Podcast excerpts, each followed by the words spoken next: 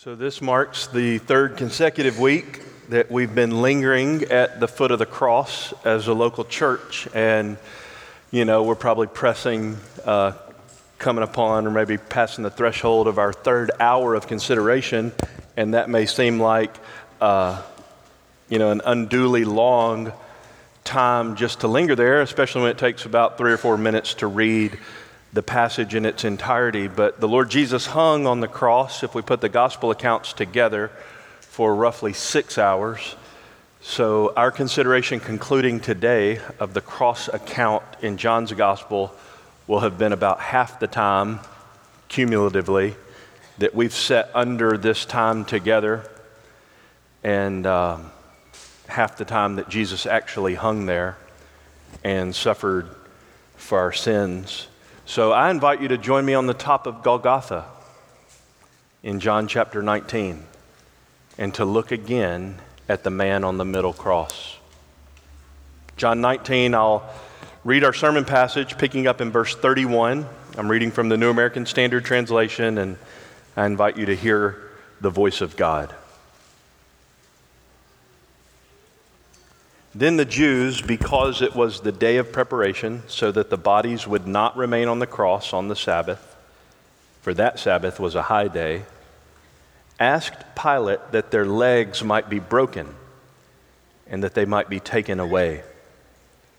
So the soldiers came and broke the legs of the first man and of the other who was crucified with him, but coming to Jesus, when they saw that he was already dead, they did not break his legs. But one of the soldiers pierced his side with a spear, and immediately blood and water came out. And he who has seen has testified. And his testimony is true, and he knows that he is telling the truth so that you also may believe.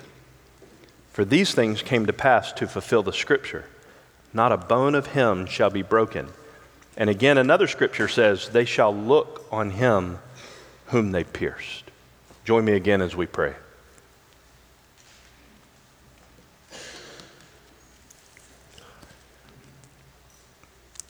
Father, I pray that you would spare us from being like the religious Jews in this passage, who wanted to hurry up and get to their religious activity and get rid of Jesus on the way. I pray, Lord, that you would help us to see in this passage what you foretold long before through Exodus and the Psalms, through Zechariah, about what would happen to the Messiah and what you would accomplish in his death for those whose faith is in him. Open our hearts to see. Open our hearts to believe. And minister to us today through the gruesome death of the only Savior, the Lord Jesus, in whose name we pray. Amen. As I read and reread this passage, it becomes more and more apparent to me that there's three aspects of what John records. The first is the Jews and, and their desire for the legs of the criminals, in their estimation, to be broken so that their death could be sped up. And so that's in verses 31 to 34. Then John just gives a personal vantage point of what he saw. He was standing there as these things unfolded in verse 35. Then in verses 36 and 37, John wants to remind us that all of this took place to fulfill the scriptures. So there's the, the situation in 31 to 34, there's John's vantage point in 35, and then the Old Testament support in 36 and 37. So we'll just take them in that order. And the first thing I want us to look at in verses 31 and 34 to 34 is wickedness. Dark demented spiritual blindness. That's verse 31 to 34. It's worth rereading, and maybe you'll see the point before I even begin to expand upon it. Then the Jews, because it was the day of preparation, so that the bodies would not remain on the cross on the Sabbath, for that Sabbath was a high day, asked Pilate, that is, the Jews asked Pilate, that their legs, that's the three men on the cross, legs might be broken, and that they, that's the men, bodies after death on the cross, might be taken away. So the soldiers came and broke the legs of the first and of the other who was crucified with Jesus, but when they came to Jesus, they saw that he was already dead, so they therefore didn't break his legs. But a sinister soldier thought that death wasn't enough for Jesus, so he jabbed his side with a javelin, a spear, and then blood and water came out. And I'm calling this wickedness. This is dark, demented spiritual blindness. So if you were to close your eyes now and squeeze your eyelids as tight as you could, that's what point one looks like spiritually. Blindness, by definition, is an inability to see. It's to live in perpetual darkness. There's never a time that even a glimmer of light enters physically into the realm of a person who's physically blind. But these people are spiritually blind. They have never had and they do not have spiritual light. They're spiritually blind. They live in a perpetual spiritual darkness. But I've called it not just a darkness and a spiritual blindness, but I've said it's wickedness. I use the word dementedness. The definition of demented is, quote, behaving wildly and irrationally on account of anger, distress, or excitement. Its range of meaning is to be dangerous and sadistic. That's what I mean by demented. These people are spiritually blind and they are demented, they are wicked. That's on vivid display in verses 31 to 34. It's a spiritual wickedness. John wants us to see that while these people, I'm saying, are spiritually blind, that it's daytime. It's, it, it's bright outside. The other gospel writers tell us that darkness did cover the earth for some time during the crucifixion of Jesus, probably for about three hours, from noon until 3 p.m. But by the time he gave up his spirit, which John tells us happens in verse 30. I believe that the sun had again begun to shine. But it's daytime here, and we know that because of an indicator John gives us in verse 31. It's an important detail. It was the day of preparation, and so that the bodies would not remain on the cross on the Sabbath. Well, when did Sabbath begin?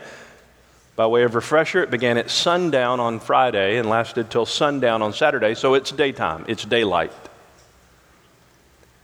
The Jewish Sabbath was soon to begin. Now, can you see our first point in verse 31 in hypercolor? The darkness and dementedness of spiritual blindness, wickedness in the lives of these Jews. Verse 31 says that it's Jews who had some religious stuff that they needed to go take care of on the Sabbath. A special Sabbath, it was the Paschal Sabbath. It fell on a special day, it was Passover Sabbath. And so let me just put it all together now for you that I've put a bunch of pieces of the puzzle out on the table and try to see if you can see them click together.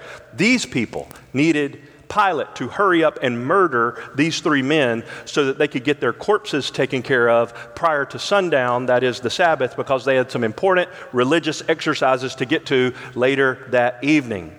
They were urged to kill the Christ, that is the soldiers via Pilate at request of the Jews, they were urged to kill the Christ in order to keep the Sabbath. Do you see their spiritual blindness in the brightness of daytime?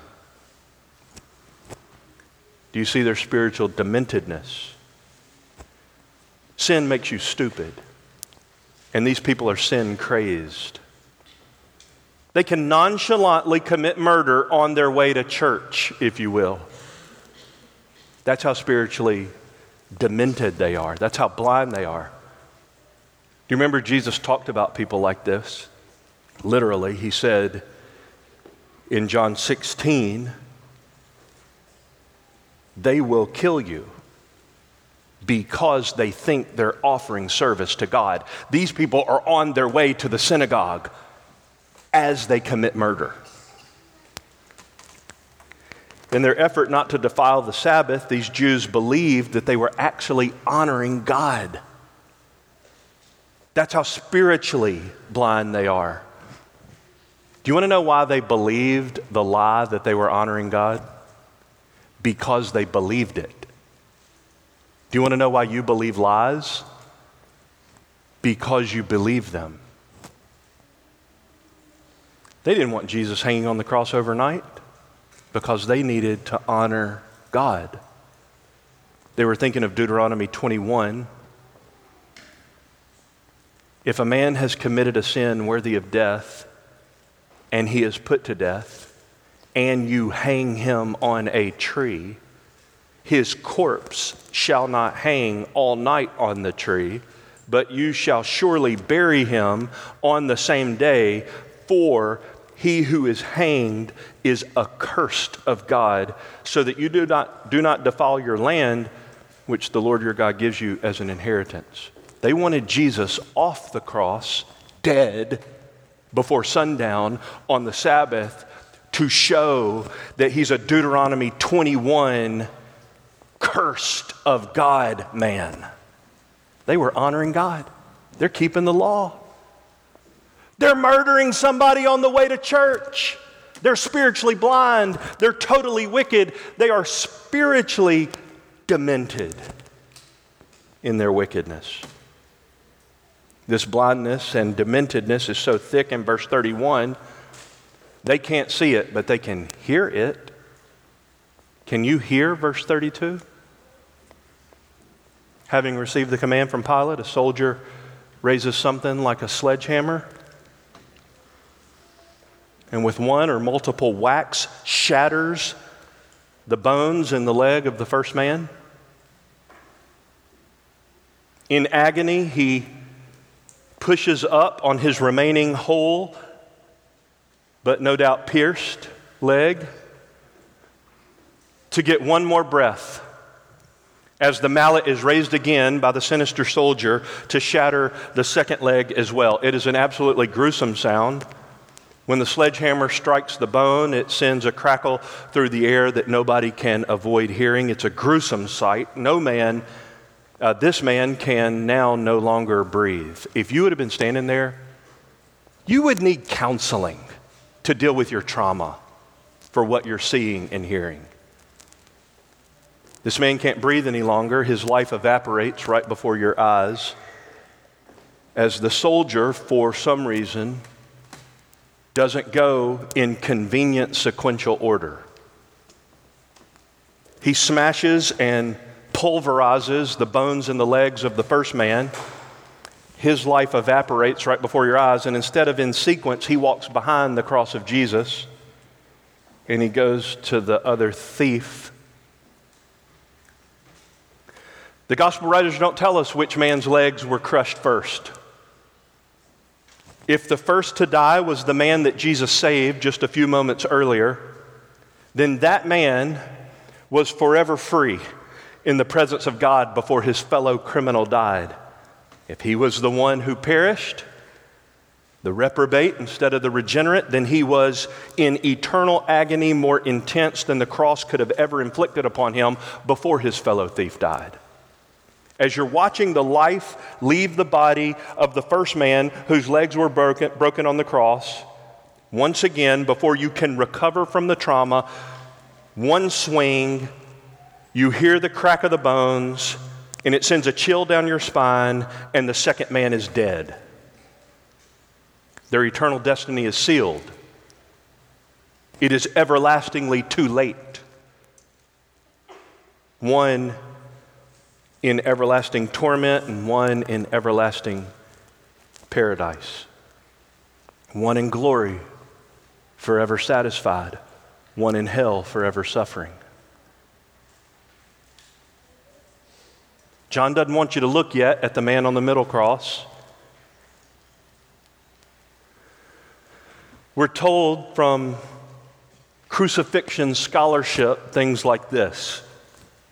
The normal Roman practice was to leave crucified men and women on the cross until they died.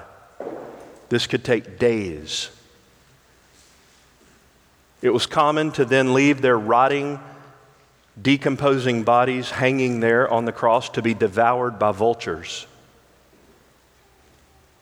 If there were some reason to hasten their death, the soldiers would smash the legs of the victim with an iron mallet.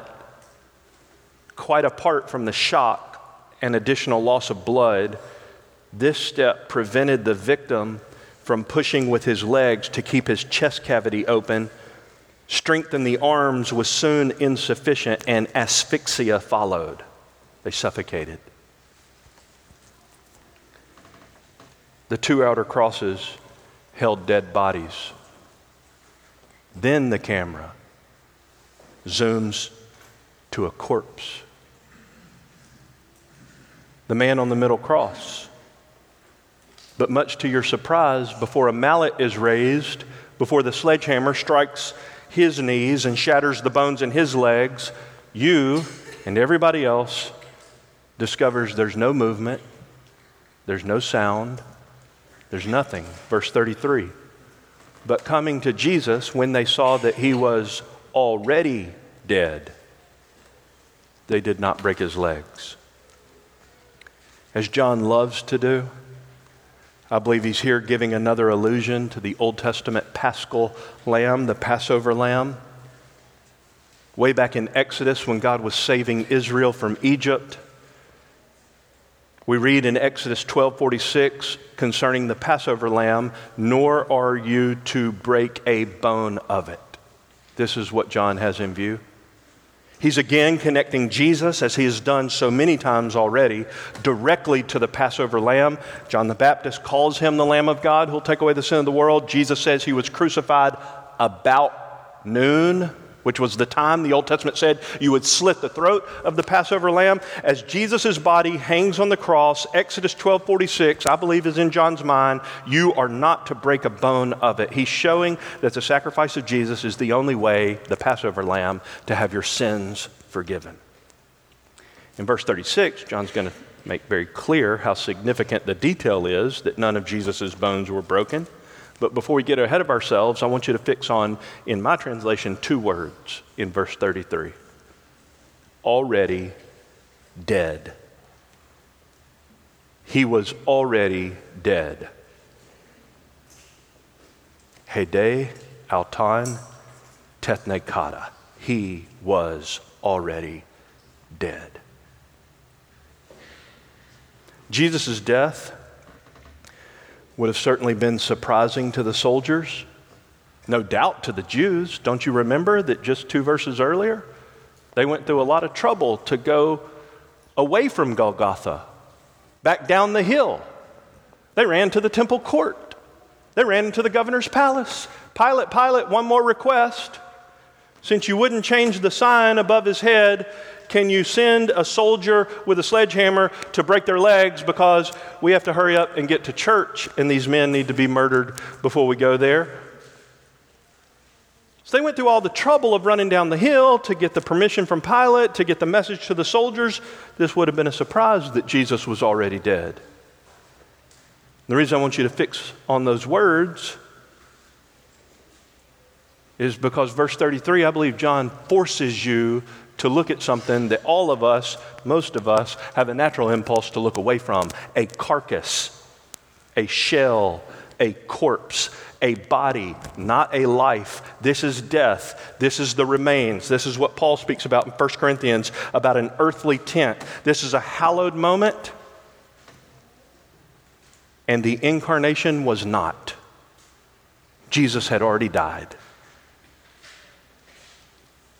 So, verse 34 happens. But one of the soldiers pierced his side with a spear, and immediately blood and water came out. As I mentioned a moment ago, the Roman soldiers would have carried something commonly that would look to us like a javelin, a long, taller than a human pole with something like a metal arrowhead attached to the end of it. You've seen the pictures of this type of spear before.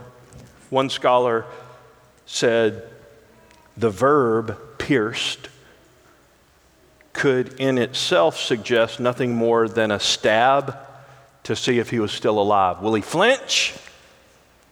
Is he pretending death so I don't strike his knees with a sledgehammer? Was it just a jab? No.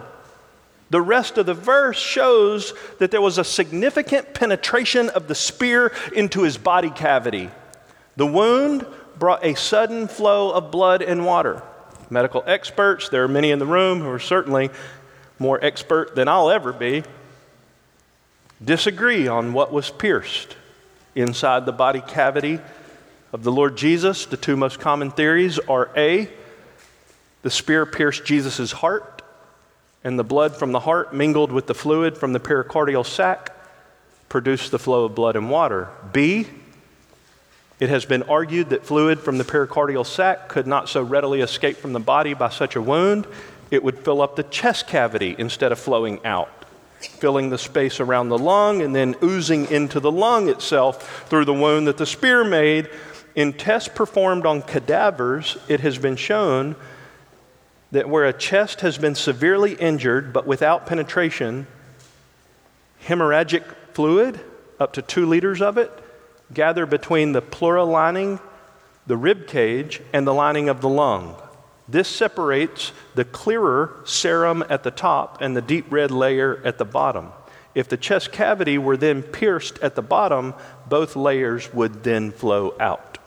However, the medical experts work it out, there can be little doubt that the evangelist is emphasizing something in this gruesome verse in verse 34. What is he emphasizing? He's dead. It's his death as a man, it's his death beyond any shadow of a doubt. Dr. Martyn Lloyd-Jones, they called him the doctor affectionately because he never earned a theological doctorate like some of the PhD holding theologians of our day. He wasn't a theological doctor, he was a medical doctor. And he left his medical practice to engage in the sacred task of preaching. So they called him the doctor. And Lloyd-Jones, not a theological, but a medical doc- doctor, argued extensively from this verse that, he, that Jesus died of what Lloyd-Jones called a broken heart. I mentioned a couple weeks ago when I preached something that I don't know if you picked up on, but it was, uh, I usually don't have this much foresight, but it was a prelude to this moment. I dropped it there. I'm coming back to it here. I don't remember what I had for breakfast this morning. I don't expect you to remember what I preached on two weeks ago. But I said, I do not believe Jesus would have ever died if verse 30 were not in the Bible. He gave up his spirit, he yielded his spirit. He said, It's finished. Jesus had already made very clear in John chapter 10 no one takes my life from me. I lay it down on my own initiative. This command I have received from my Father, both to lay down my life and to take it up again. The reason I do not believe Jesus would have ever died had he not voluntarily given up his life is because, among other reasons, the wages of sin is death, and Jesus had no sin. A sinless man cannot die. Adam would have lived forever had he not eaten the forbidden fruit. Jesus did not have the curse of death upon him because he had no sin in him. So when blood and water came out, Lloyd-Jones, and I think he's on to something, argued that he believed that John the Apostle is wanting the reader to know yes, Jesus was dead, but that he had died not of crucifixion, not of asphyxiation but rather of an exploded heart. The gospel writers do take pains to let us know that just a few hours before this, the night before, Jesus sweat drops of blood because he was under such agony of the impending cross that was rolling upon him like a thunderstorm. He could see the wrath of God for the sins of the world coming at him like a tornado. He knew what he was about to bear. He knew the cup that he was about to drink. And as he actually endured it on the cross, Lloyd-Jones and others would argue that his heart exploded. So when blood and water flow out in verse 34, John wants you to know that he's dead, dead.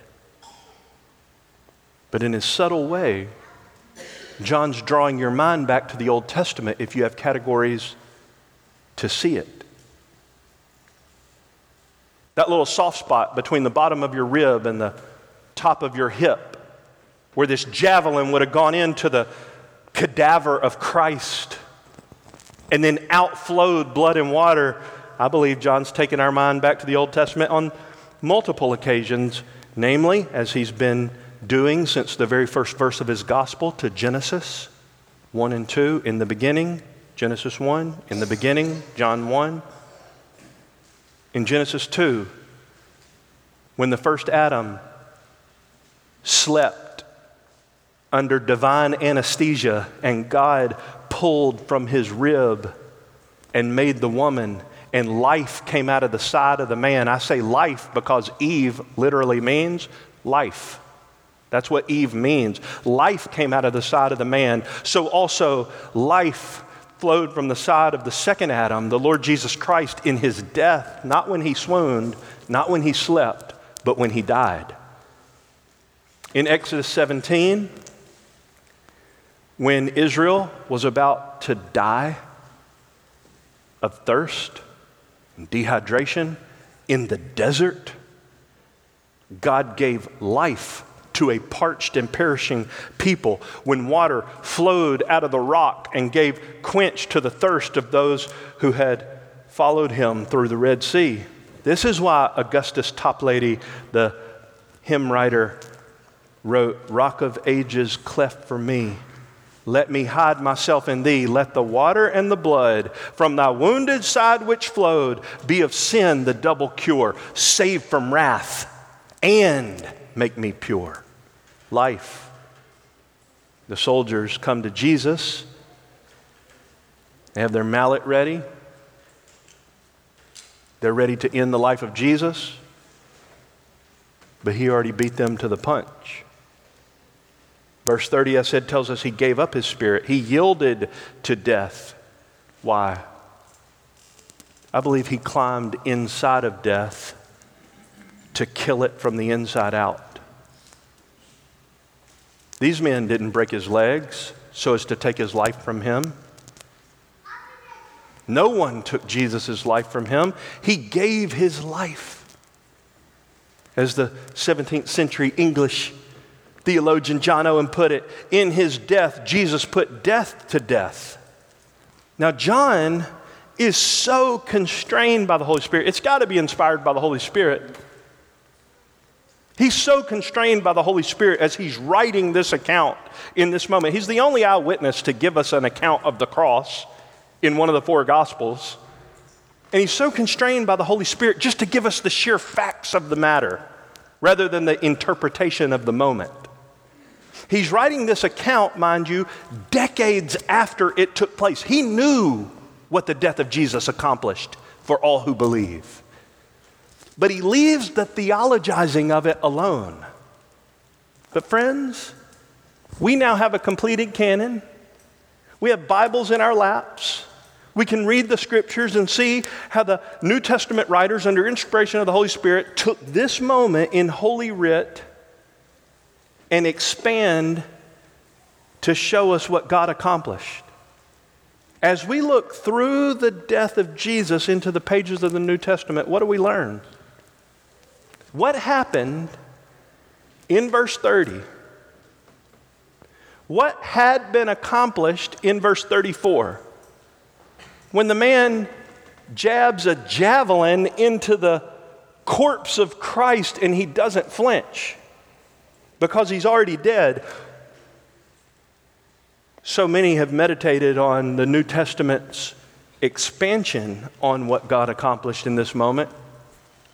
Perhaps some of you are familiar with John Piper's little booklet, 50 Reasons Jesus Came to Die. As he meditates through the passages of the New Testament that talk about what God accomplished in the death of Jesus, let me just give you a sampling of some of the things the New Testament tells us God accomplished when Jesus died. He became, Romans 3, a propitiation in his blood to absorb all the wrath of God for your sin. He brought pleasure, Isaiah 53:10, to the heart of God. It pleased the Father to crush him if he would render himself as a guilt offering. God took joy in killing your sin by putting Jesus to death. In Hebrews 5, In his death, we learn that Jesus learned obedience from the things which he suffered. In Romans 5, we find that though we would hardly die for a righteous person, the wealth of God's love is demonstrated in that while we were yet sinners, Christ died for us. We find out that God loves us. How do we know that he loves us? Because Galatians 2:20 says, "Christ loved me and gave himself up for me." That's his death. When there's a long list that Satan loves to call you by all your sin, all your law breaking. Satan knows your name and calls you by your sin. God knows your sin and calls you by Christ's name. Colossians 2:13 says there's a long record of debt that you owe to God. That's true. But Colossians 2:13 says God canceled the record of your debt nailing it to the cross. When Jesus died, God absolved all your debt against him. In Ephesians 1, you find out that when Jesus died, you get redemption through his blood, the forgiveness of your sins. In Romans 8:34, we find out that when Jesus died, it's impossible for you who trust in him to ever be condemned. There's no condemnation left. Who is the one who condemns? Christ Jesus is he who died, yes, rather, who was raised, who is at the right hand of the Father, who also intercedes for us. You are uncondemnable because Jesus died for you. If you'll trust in him. In 1 Peter 3:18, we find that Christ suffered for our sins, the righteous for the unrighteous. Why did he do it? Why did he die on the cross? 1 Peter 3:18, to bring us to God. In 1 Corinthians 6, we find out that we were bought with the price of the blood of Jesus so that we would no longer perceive ourselves. Our deepest identity would no longer be, I belong to me, but I belong to Him. In Hebrews 10 19, we find out that through the death of Jesus, by His blood, we have confidence to enter the holy place. We get set free from the slavery to our sin in Revelation 1 5. Why? Because Jesus died to him who loves us and freed us from our sins by his blood. We find out that we get to live a righteous life because Jesus died for us in 1 Peter 2:24. He bore our sins in his body on the tree that we might die to sin and live to righteousness. Why did Jesus die? Why did he die for you? So that you would no longer live for yourself. 2 Corinthians 5:15, but for him who died and rose again on your behalf. Why did Jesus die for you? So that he could give you something really worth boasting about. May it never be, Galatians 6:14, that I would boast in anything except the cross of our Lord Jesus Christ. Why did Jesus die for you? To free you from being afraid to die. Therefore, since the children, Hebrews 2, share in flesh and blood, Jesus himself likewise also partook of the same, so that through death he might render powerless him who had the power of death, that is the devil, and free those who through fear of death were subject to slavery all their life. We're not afraid to die anymore. That's why Jesus died for us. He died for you so that you would be guaranteed to rise again from the dead with him 2 timothy 2.11 if you died with him you will also live with him. He died for you to unleash the power of god in the gospel to the whole world to those who believe. The word of the cross oh you christian people keep talking about this crucified man. Here's why. The word of the cross is foolishness to those who are perishing but to those who are being saved. It's the power of God. 1 Corinthians 1:18. Why did Jesus die?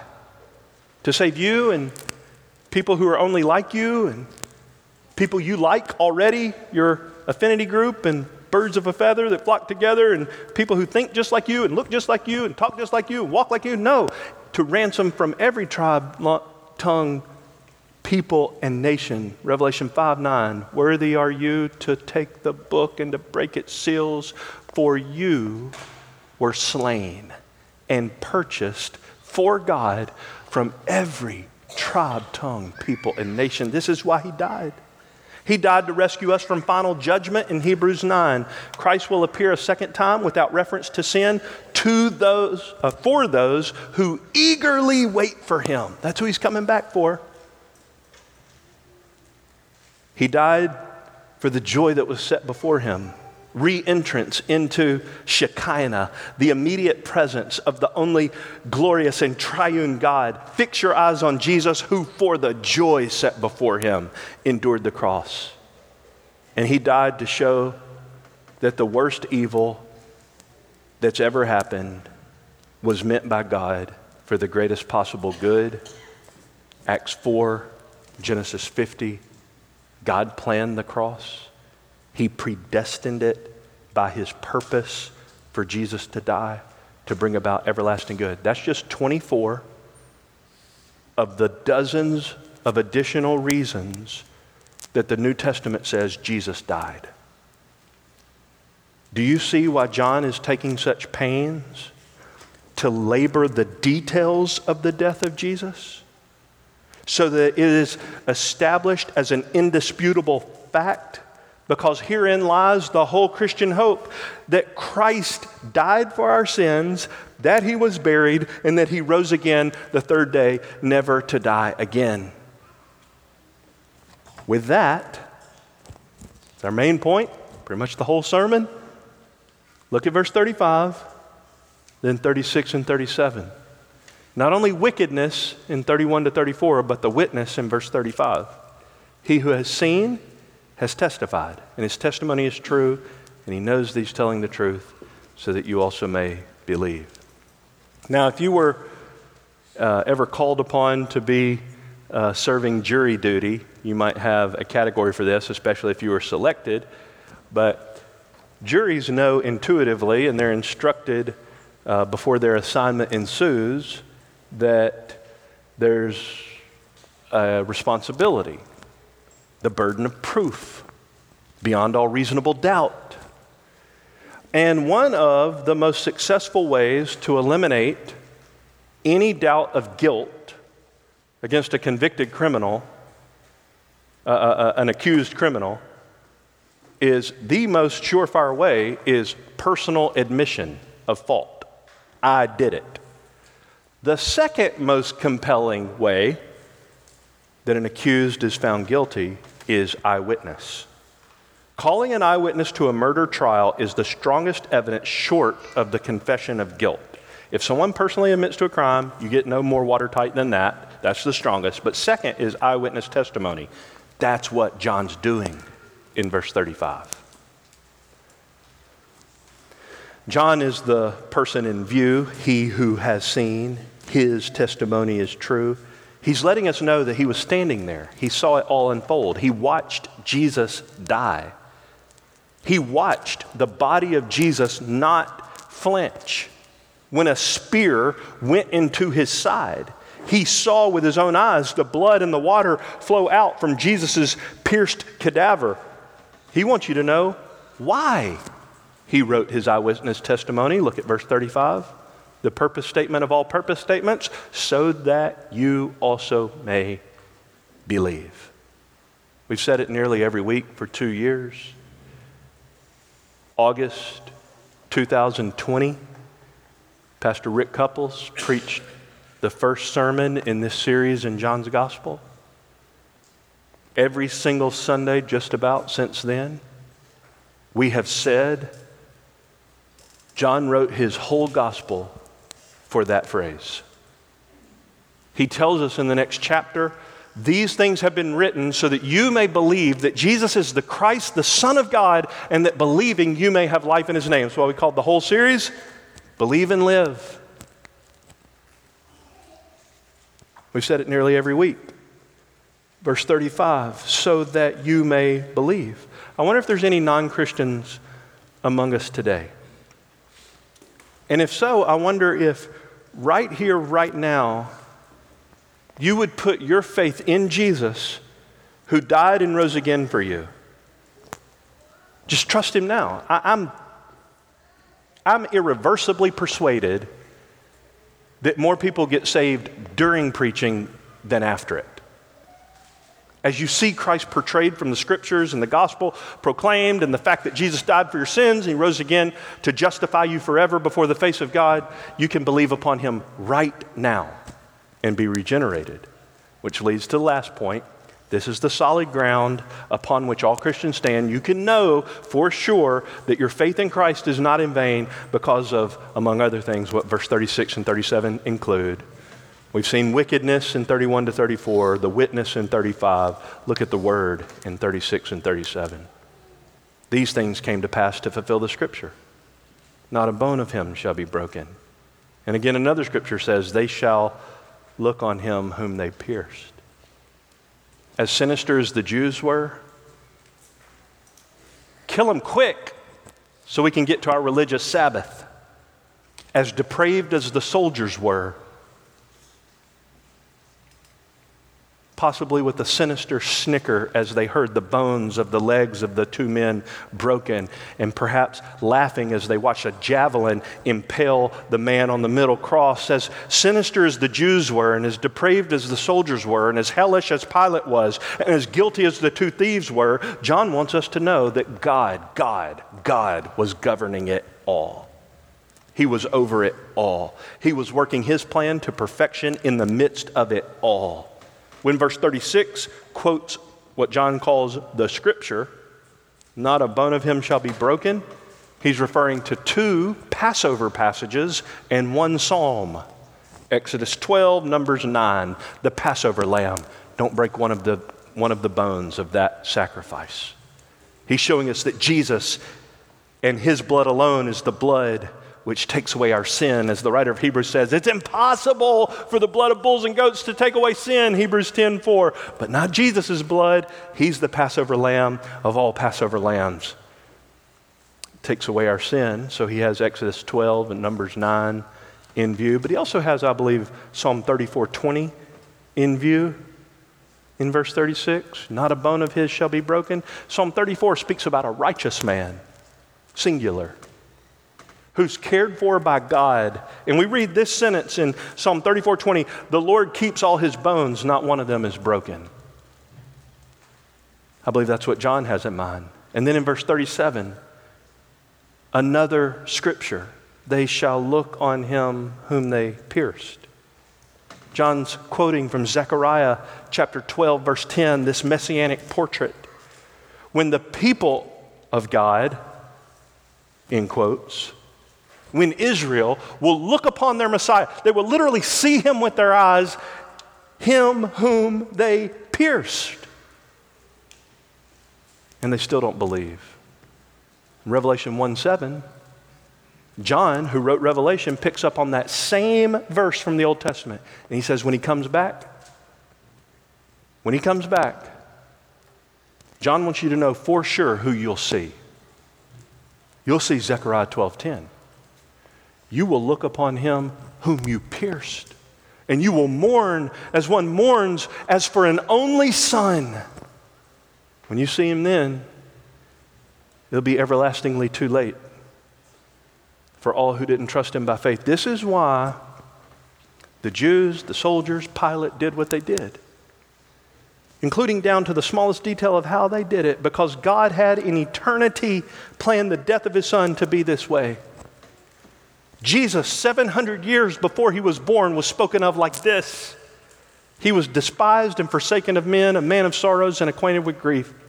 And like one from whom men hide their face, he was despised, and we did not esteem him. Surely our griefs he himself bore, and our sorrows he carried. Yet we ourselves esteemed him stricken, smitten of God, and afflicted. But he was pierced through for our transgressions. He was crushed for our iniquities. The chastening for our well being fell upon him, and by his scourging we are healed. What do you do when you look at a corpse of a Messiah on a cross in John 19? I thought of a lot of applications, and maybe you've already thought of a couple dozen yourself, but I'll give you a few. I think these are at the top, and this is why the points were titled the way they were titled. Beware of spiritual pride.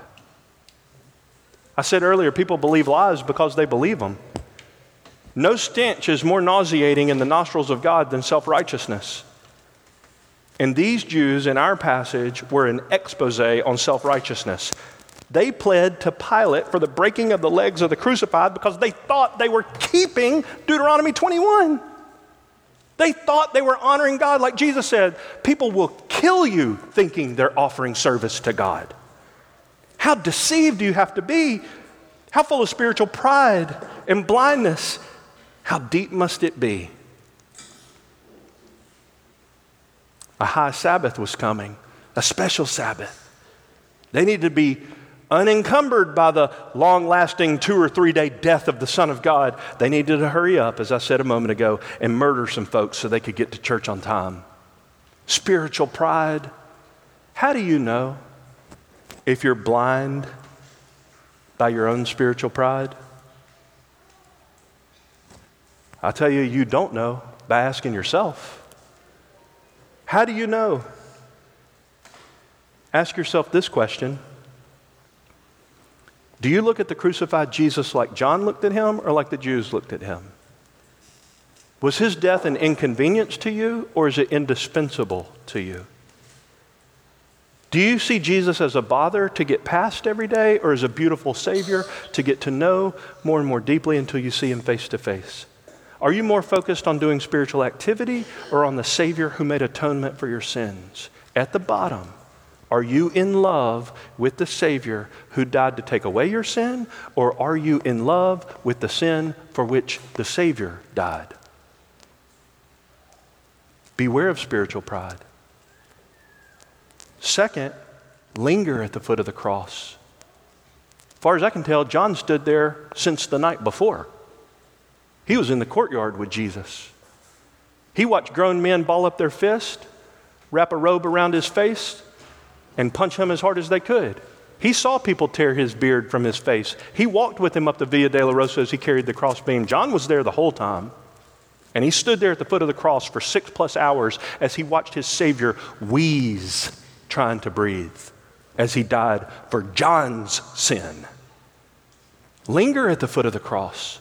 The death of Jesus was slow. Sit there. See the price of your redemption. Count your sins. And watch God, as it were, lay them upon Jesus one by one by one. See Jesus take your condemnation and pay its price in full. If you're, if you are a Christian, you can't live at the foot of the cross. Let me say this carefully. Lord, help me. If you're a Christian, you cannot live at the foot of the cross and live in your sin. You want victory over your sin? Do you want to walk in spirit filled fellowship with Christ? Do you want your closest companions, the people who know you, the real you, to know a humble, self denying Christ follower? Then you'll pitch your tent at the base of the foot of the cross. You will live there. The cross at the cross, this is the epicenter of the Christian life. Only by lingering in the presence of a once crucified Messiah will your character be shaped with self denying, dying agape love. We say this phrase a lot around here. I'm going to try to tell you in a few phrases what we mean by fixing your eyes on Jesus. This is what we mean the one who endured the cross for the joy that was set before him. That's the only pathway to husbands loving their wives with, Christless, with Christ's selfless love. This is it. There's no formula, remedy, potion. It's you getting close to Christ and his cross, wives submitting to their husbands out of reverence for Jesus. Dads modeling the heart of the Heavenly Father. Do you want your character shaped like that? Moms laboring to make their homes a nursery for heaven. Children obeying their parents in the Lord. Friends pointing their peers to the heart of God. Neighbors being a lighthouse for the love of Christ. Only at the cross will you find the resources necessary for digging into the scriptures, not to know them, but to know their author, to know the heart of God, for confessing your sin honestly and openly. The cross says the worst that could possibly be said of you. You're so bad that you killed God's son. Nothing worse can be said of a man. And if you go to the cross, you'll also find the agape love of God showering over you. You're worse than you've ever thought, but God knows the bottom, and you're more loved than you've ever dared dream. And the cross screams that, sings that over your life. Why don't you walk in fellowship with the saints? Why don't you try to encourage other believers in their faith? Why don't you speak with your mouth words of gospel promise over those who are limping along in besetting sin? Because we're not living close to the cross. You want to walk in fellowship with the saints?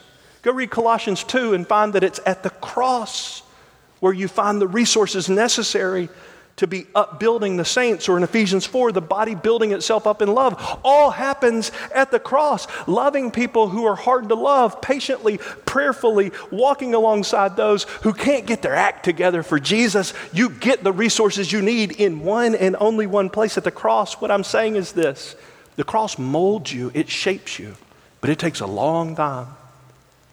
For the tool and the die to be cast and for you to be pressed down into the mold of the cross. But nobody else can live your Christian life for you.